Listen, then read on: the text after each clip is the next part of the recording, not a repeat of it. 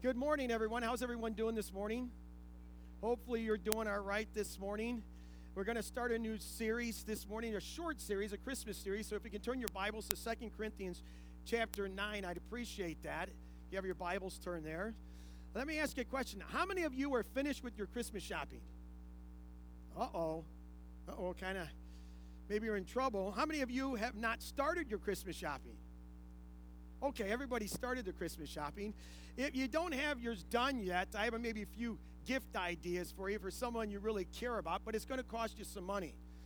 The first gift that I want to share with you, I have a picture of it on the screen. I don't know if any of you like Hummers.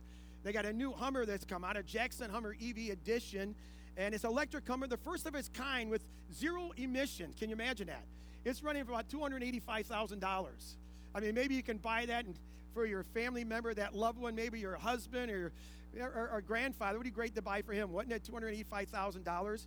Or maybe there's another one, maybe you say might be better for the lady in your life or your wife. Uh, people purchase six experience, a renewable luxury experience is what they call it where you get a three part sustainable luxury experience, shopping experience with experts from Neiman Marcus. Just think about that. You get to go there and shop with them, and it's going to cost you a cool $345,000 to shop with them. So you can take around and teach you how to shop. The next one is a picture up here I have of this beautiful Mughal art diamond, they say. It's 30.86 carat diamond. is mounted in a Harry Winston platinum setting. According to the gift guide, including with the purchase, you have the opportunity to rename this diamond to whatever you want to call it. How much, how much you think this diamond cost you? $6.1 million if you want to buy that for your loved one. You can purchase that. I mean, sure, your wife would love to have that on her finger. I mean, the rock is about as big as a hand. They'd love to have that. The next one is I don't have a picture, but it's a personalized dinnerware and Portugal trip. This experience, you get to allow your customers design their own fine uh, porcelain place setting for 12 during the Portugal trip, which will cost you about $80,000 to do that, to go to Portugal and have this porcelain designed the way you want it. Have you ever seen one of those TV commercials, one that TV commercial, where someone uh, looks out the front window and Christmas morning they see right in the driveway a car with a red bow on it? You ever see that commercial? I don't know how many Christmas mornings I kind of peek out there. Is there going to be that car for me this Christmas morning and stuff? Has anybody ever had that happen to them? Nobody's ever had that. It would be wonderful, wouldn't it? Any one of these gifts would be wonderful to have. Maybe you think some of those ones from Neiman Marcus some that outrageous, but I always think of those who could purchase those. But any one of those would be wonderful gifts to have, to have a car in Sunday morning, I mean, Christmas morning would be wonderful. But I want to talk to you today about a greater gift today. In fact, the scripture calls it indescribable gift. If you have your Bibles, turn to Second Corinthians 9.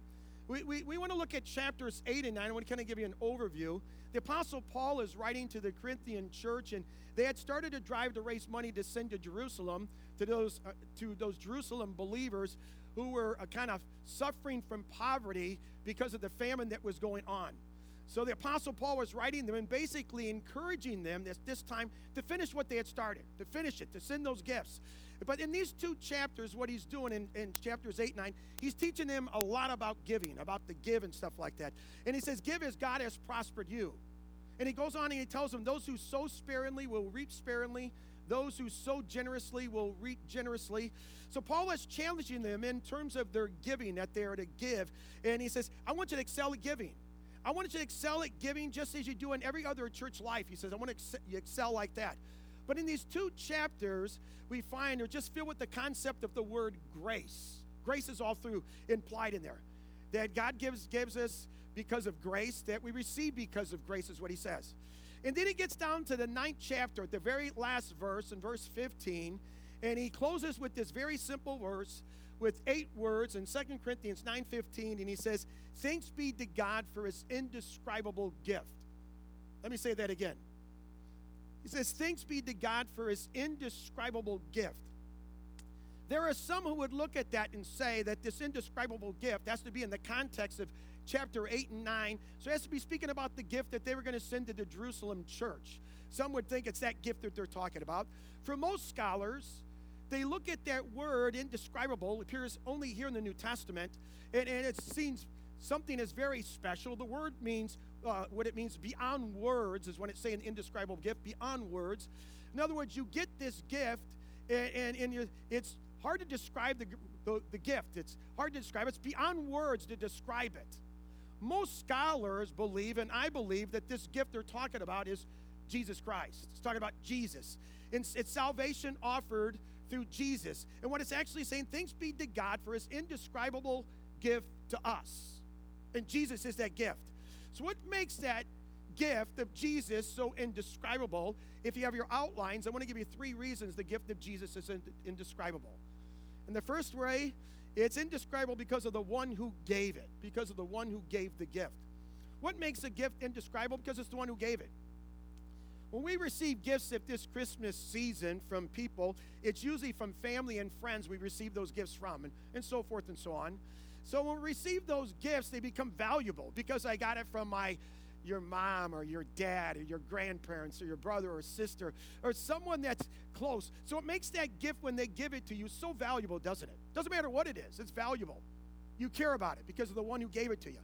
Well, what makes this indescribable gift of Jesus and salvation, what makes it him so valuable? What makes the one so valuable?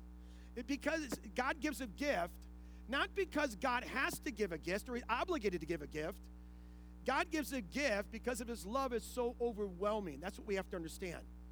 John 3:16 reminds us of that. It says, For God so loved the world that he gave his one and only Son, whoever believes in him shall not perish. That God so loves us. Think about that that God so loves you as an individual. You. He loves you. That's what the Bible says. Have you ever had a day when you didn't love yourself?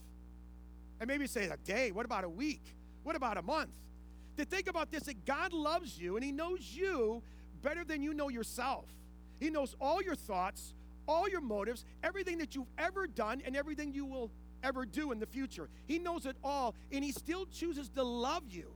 He loves you. Matter of fact, in Romans 5 8, it says this but God demonstrates his own love for us in this that while we were still sinners, Christ died for us. What that means is that God died for us when we were at enmity with God. We were God haters. We we're the worst of our sins. We're right in the middle of our sins. Jesus Christ chose to die for you. It wasn't about your sin. Jesus loves you, is what it's saying, and he chose to die for you. So this gift of salvation through Jesus Christ is incredibly valuable, and it's the Bible says it's indescribable. Because the God of the universe, the Bible tells us, loved us so much that he sent his one and only Son to this earth. And the cost, the cost to God was high, wasn't it? The cost to us, it's free. Doesn't cost us anything. But to God, God did not spare his own son, but he graciously gave his son so that you and I might have life.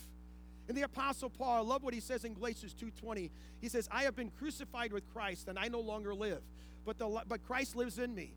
The life I live in the body, I live by faith in the Son of God. And then he says this who loved me and gave himself up for me. That Jesus loved me and gave himself for me, is what the Bible says. So we have this indescribable gift because we have a God who chose to love us. Think about that. He chose to love you and give us this gift that's indescribable Jesus that puts value on that gift. Second reason the gift of Jesus indescribable. It's indescribable because of the value, I mean, value of the gift. That's the next one. The one is the, the one who gave it. This one's the value of the gift. I was watching a TV program a couple weeks back, and I remember there was someone that mentioned the name Jesus on there in a way that you wouldn't want them to mention the name Jesus. We find that in the world much times, and, and when we hear that, I don't know about you, but it's like, ouch, when somebody says Jesus in that context. And I almost want to say to them, you, you don't understand. You don't know him. You don't know him like I know him. You don't know him the way he reveals himself through the word of God, do they? They don't understand who he is. When I think of that word or that name of Jesus, uh, it's all kinds of thoughts come flooding into my mind. That reminds me that makes this gift of Jesus indescribable. And one of the things that comes to my mind that I'm bombarded with the truths of Scripture. And one of the truths of Scripture that comes to my mind to remind me that Jesus is God. And the verse that comes to my mind is John chapter 1, verse 1, where John writes, In the beginning was the Word, and the Word was with God, and the Word was God. And then he goes down to verse 3 and he says, And through him all things were made that has been made. And then he goes down in verse 14 and he identifies who this word is. He says, The word became flesh and made his dwelling among us. We know that to be Jesus. And then John goes, We mean him and the apostles, we have seen his glory, the glory of the one and only who came from the Father full of grace and truth. We know this to be Jesus. So we can take Jesus because we know that from verse 14, and we can plug it into verse 1, and we can read it like this In the beginning was Jesus, and Jesus was with God, and Jesus was God. And through Jesus, all things were made that has been made. So we find from this passage that Jesus is God. For anybody to say that Jesus didn't claim he was God, the scripture says it over and over that Jesus is, was, and is God. And then we get to Isaiah chapter 9, verse 6, and it says this For to us a child is born, to us a son is given, and the government will be on his shoulders. And then it says, He will be called Wonderful, Counselor, Mighty God, Everlasting Father, and Prince of Peace. Giving him names right there that he's definitely God. And then Matthew 123 says, The virgin will be a child and will give birth to a son, and they shall call him Emmanuel, Emmanuel, which means God with us. Emmanuel, God coming to live with us. That's what it's talking about. That God sent his son, who is God, left the throne room of heaven in all of his glory, came down to become like you and me, became a human being, took on the form of a man, become like us, to identify with us. And God came to this earth to walk with us. And Paul's Christmas story in Philippians chapter 2, Paul didn't write any of the Gospels, but he has a Christmas story to write. In Philippians 2, he says we're to have the heart or the mind of Christ. And you say, What are you talking about? And, and Paul says, I'm glad you asked. And he gives us the rest in Philippians chapter 2, verse 6 and 8. And he says, Who, being in very nature God, meaning Jesus is God, he didn't think equality with God in the throne room was something he had to grasp so tightly. He says that Jesus understood who he was and is that he's God and he's co equal with God the Father. And he didn't have to grasp on that so tight because he was confident who he is, that he's God, that he said he was able to come to this earth and he humbled himself and he became a man and took on the form of a servant, even become obedient to death, even death on a cross, the Bible says. So I like when the Bible, when it says this, when Jesus, when I think of this Jesus, uh, gift of Jesus, that I think that Jesus is being a God who came to this earth to live with us.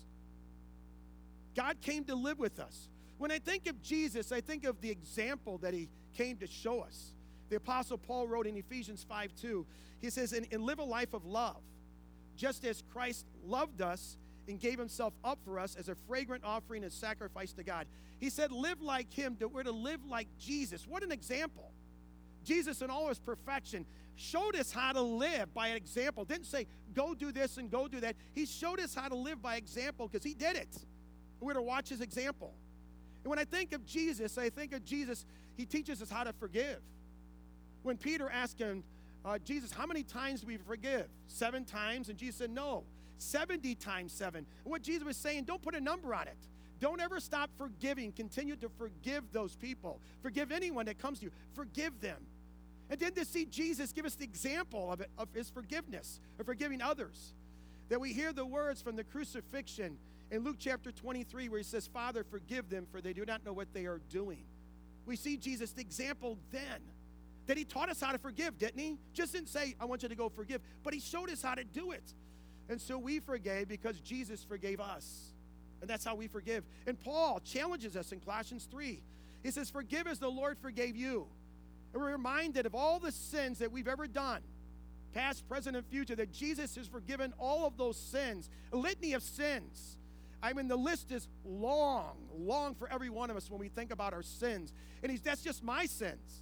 But that includes your sins he died for. And not only yours, everyone in the state of Illinois, but not only everyone in our country, everyone in the world that's living today, but not just living today, all those since we came into existence, and all those in the future that Jesus died for all those sins. When I think about that, he died for everyone's sins. That's what he did for us. When I think of Jesus, when he thinks, tells us how to forgive, he showed it to us, didn't he?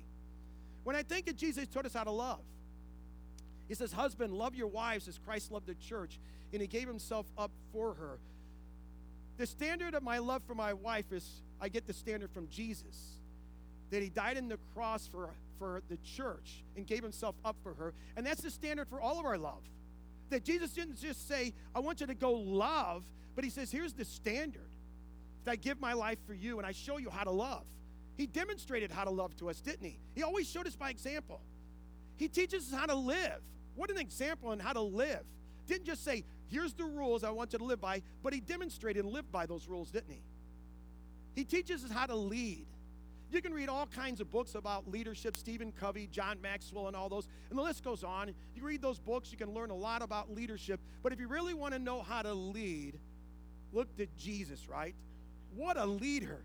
The greatest leader that ever lived is Jesus. In three years of his public ministry here on this earth, changed the world for centuries to come. The world has never been the same.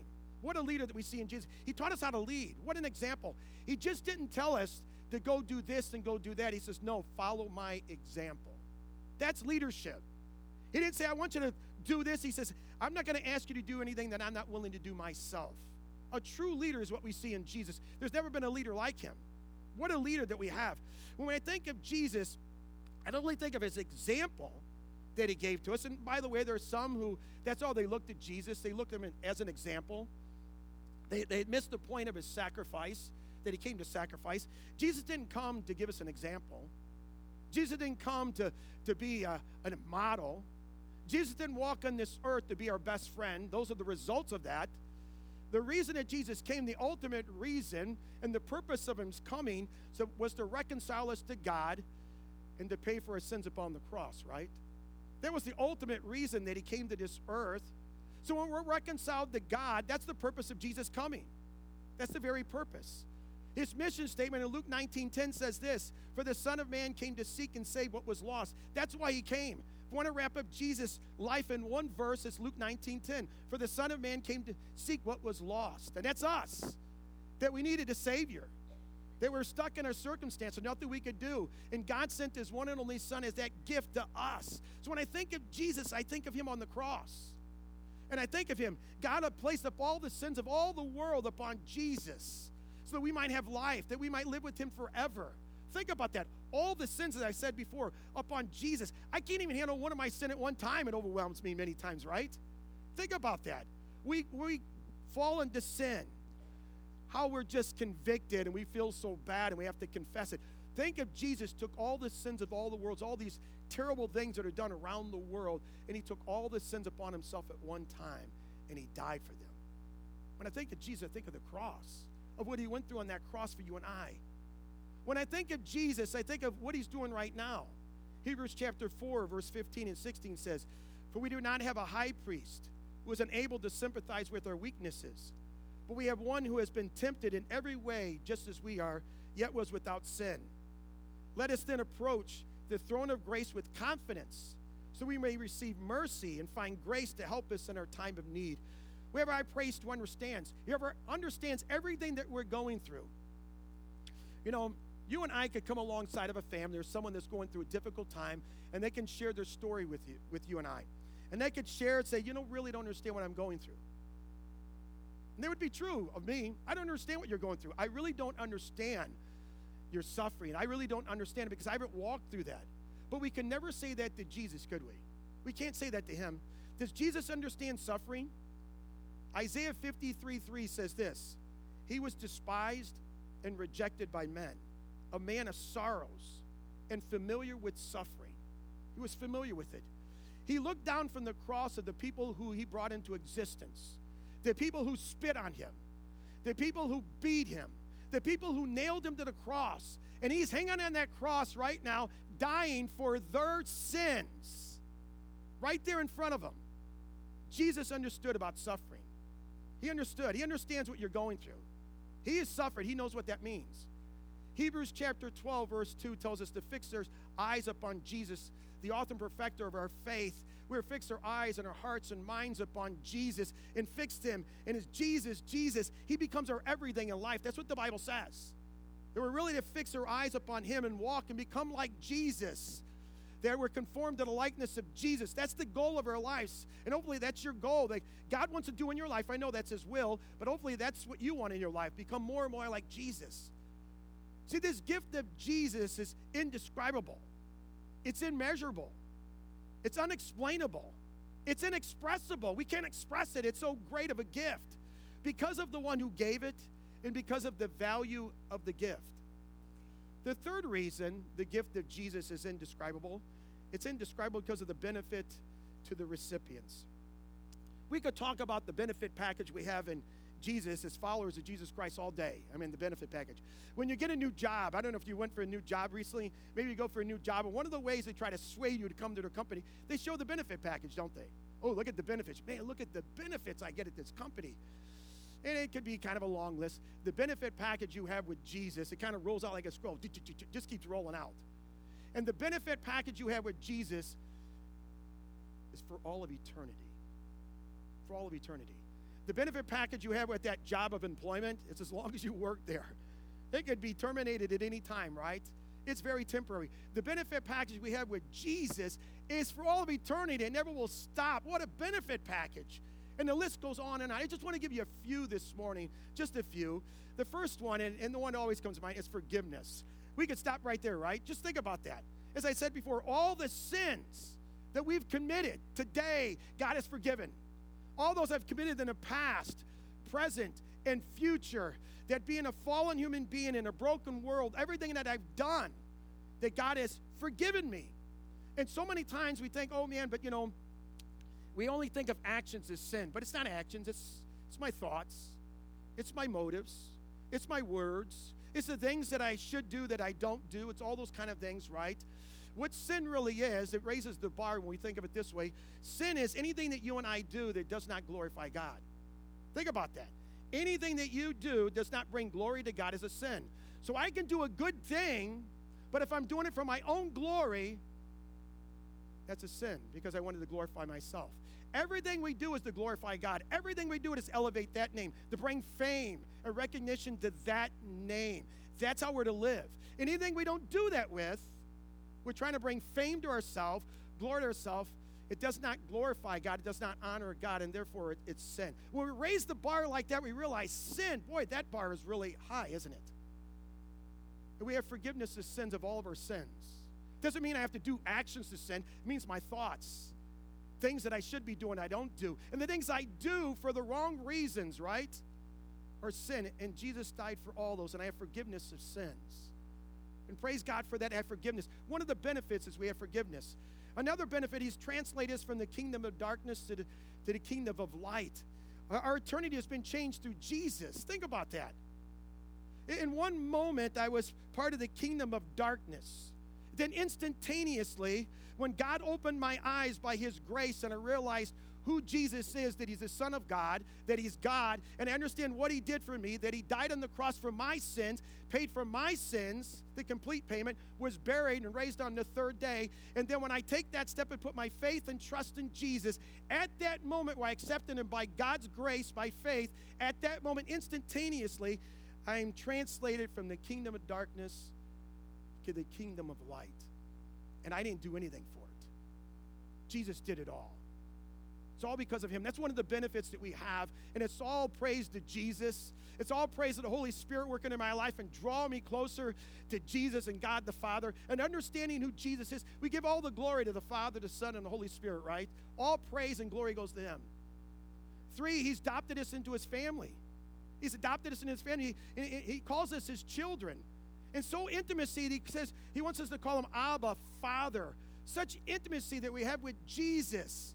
That we have this compassionate high priest and an understanding father uh, that we have. That he calls us to his family, the highest family there ever is, and ever was, and ever will be. We're called to his family, God Almighty's family. And number four, he's given us access to his throne. Anytime access we have to the throne of God, you understand it? Anytime, any place, anything, anywhere, because you're a follower of Jesus, you have access.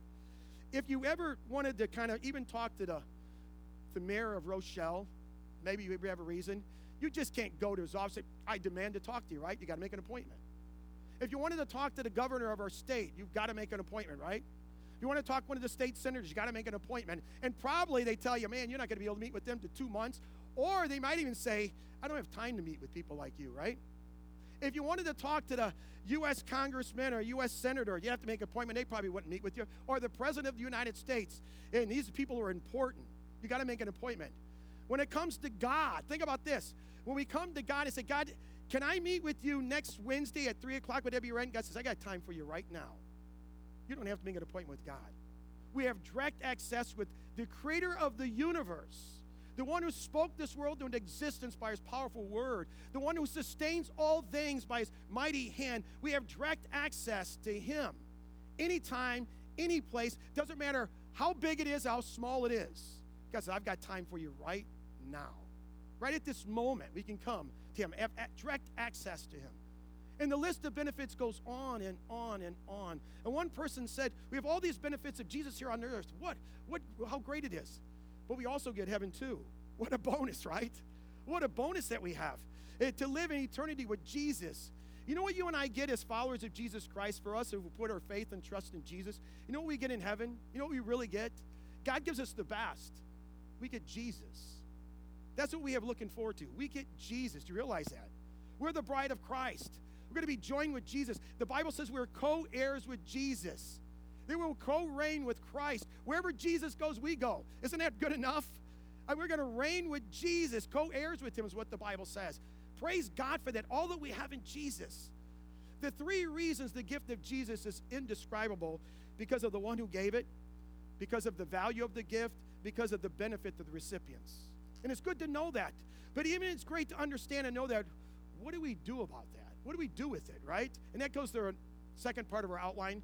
What do we do about the gift that's indescribable? It's beyond words. Hopefully, you understand it's beyond words. And what do you do with it? The first thing you do with it, you accept the gift. We need to accept the gift. Have you accepted the gift of Jesus? If you haven't, I hope this Christmas season you accept the gift, accept Jesus. You know, this Christmas, there's going to be people that probably going to give you a gift. And it's going to mean something. And when they give you that gift, whoever it may be, they, they give you a gift, you have to accept that gift, right? You've got to open the gift or it be yours. If they just say, I've got a gift for you, and you never reach out and accept it, it's not your gift until they open it up and you say, I've got my gift. Thank you for the gift, right? Well, God has given us his son Jesus as a gift to us. And because it's a gift, it's free. It means it costs you nothing. Absolutely nothing. It costs you. But we have to accept God's gift, and that's what he wants us to do. And God's gift to us is Jesus. Is Jesus, who he is, that he's the Son of God, that he's God, and what he did for us, that he died on the cross for our sins, he was buried and raised on the third day. we come to understand it by his grace, we come to understand who he is and what he did for us, we need to put our faith and trust in Jesus Christ. Do we have to accept God's gift? It's there for everyone. Everyone has the opportunity to accept his gift. It's there for everyone. But we have to reach out and accept it. We have to accept it by faith. There comes a time in our life that says, God, I'm going to receive your gift by faith. Put my faith and my trust in Jesus Christ for forgiveness of sins. Now, hopefully, you do that. Hopefully, you do that. You accept him today. Jesus Christ died on the cross for your sins so that we might have life, we might have forgiveness of sins, and all these other benefits that go along with that. Jesus is what Christmas is all about. It's the true meaning of Christmas.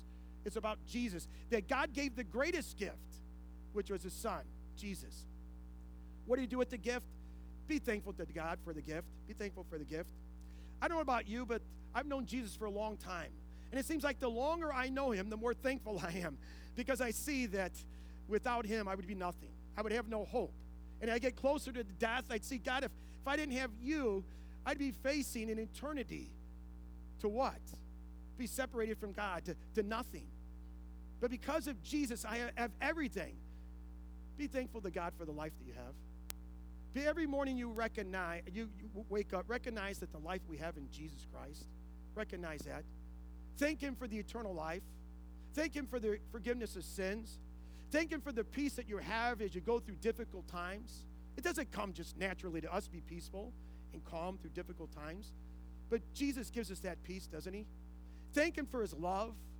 Thank Him for His mercy, His grace, his faithfulness, His guidance, His direction in our lives. Thank Him for guiding us with this truth of His Word. Thank Him for His Holy Spirit who lives inside of us so we can understand God and communicate with God through the Holy Spirit. Thank Him for everything. Thank Him for my future that I have with Him in glory. Be thankful to Him. Be thankful. The, the, the, third one, what do we do with the gift, goes right along with that. Worship the gift, worship Him. Just worship Him. Worship Him, everything you've got in corporate worship. Just let it loose. So many times we want to hinder ourselves when we worship. Let it loose. And, and if you got to raise your hands, you got to shout out and just praise his name. Worship Him, love Him, adore Him. Give your allegiance to Him. He's worthy of your worship. He's worthy of it. He's proven Himself. He's worthy of our worship. He came and He gave His all for you by dying on the cross for your sins. The least we can do is worship Him and adore Him. Lift up our hearts and minds and praise Him. Not only here at church, but at home. Worship Him. Get on your knees. Worship Him. Lay flat down, worship Him in tears and, and just adore Him. Praise Him. Worship Him. What do we do with the gift? Give back to the gift. Give, give. The whole context of Second Corinthians chapters 8 and 9 is about giving, that we've received by grace, we're to give by grace. Let's be generous people and trusting God for the rest. Let's be generous. You know, I don't know about you, but this time of year, it seems like everybody's asking for money, right? And to hear that, you might, man, everybody's asking for money. And I, and I always think of the government. They always, tax time's coming in a couple months, and they always want us to give money, taxes and taxes. But I don't know about you, how you view taxes, and maybe I shouldn't say this, that I don't like to give them any more money than I should, right? I try to give them the least amount of money, right? Don't you? I try to find, I don't want to give them any more. I don't want them spending any more money because I don't think they use it wise, but I don't want to give them any more money than I should. Don't be that way with God. Don't be that way with Him. Don't look, look at God and say, God, how least can I give to you? How little can I give to you? Give your full tithes to God and, and look for ways to give offerings and help others along the way. And as we're giving, we, it, what giving is, we give by faith. We're trusting God with the rest. That's what faith is. That's the kind of giving God wants us to be generous people. Sacrifice that we give and we help others. Not only give our tithe, but we help others. We go above and beyond that. Don't look for how little can I give to God because God did not do that with you. He gave it all for you. He gave his son Jesus, right? He gave it all. He gave the best. And Jesus came and didn't say, Well, God, I'm just going to sacrifice a little bit. He gave it all, even to death on a cross. He died for you. So let's give. Let's be generous. What do we do with the gift? Let's share the gift. Share it. Share it this Christmas. Share the gift. Share Jesus with others. And what God does many times, He stretches our faith. He tugs at our hearts, uh, especially during this time, to burden us, to give us passion, to give us a vision, to do something very unusual at this time, and look for opportunities this Christmas to be the hands and feet of Jesus. That God might use you to bless others, how God has so graciously blessed you. Look for those opportunities with your life that, man, God, that maybe I can bless someone else with what you've given me. And look for those. Let's be the hands and feet of Jesus this Christmas. Let's look for those opportunities. You know, when I started this message, I, I knew it would fail in my attempt to describe who Jesus is and what he means to us, right? I mean, there are not enough words to describe who Jesus is and what he means, what he's done for us, right? Even the Apostle Paul, when he looked at Jesus, said, I can't describe him. I can't describe him. Only thing I can do is fall on my knees and thanks be to God for his indescribable gift. That's what Paul says here in 2 Corinthians 9.15. The good news is we don't have to describe him to accept him, do we? The Bible doesn't say we have to do that. Jesus came as a gift for us. And it's a gift, as I said before, it's free. It's free to us. But we have to accept gift. And if you have not accepted the gift, please do that today. If you have questions about this gift, about Jesus, about why do I need to, please come and see me. That's the most important thing you can do with Jesus this Christmas is understand the gift that God gave the indescribable gift. The greatest gift ever given was God gave Jesus forgiveness of sins through Christ. So accept that gift. Now, hopefully, every one of you have done that.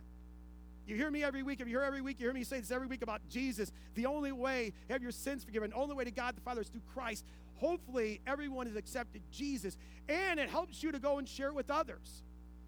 If you were here today and you said, Boy, I've accepted Jesus Christ as my Savior, praise God for that, then please please put God's indescribable gift, Jesus, in his rightful place this Christmas during your celebration, right in the center of your celebration this Christmas. Put Jesus right there in the center of it, right, right in the center of your celebration, whatever you're doing. Doesn't mean you can't have all the other things, but make sure he's right there in the center of that celebration. You know, last week, the message I gave about expectation, my expectation that all of us have during Christmas, sometimes we have high expectations. But if we narrow down to what my expectation is, what all of our expectations should be, that three things I told you wherever you are, whoever you're with, that you will choose to magnify Jesus. My expectation.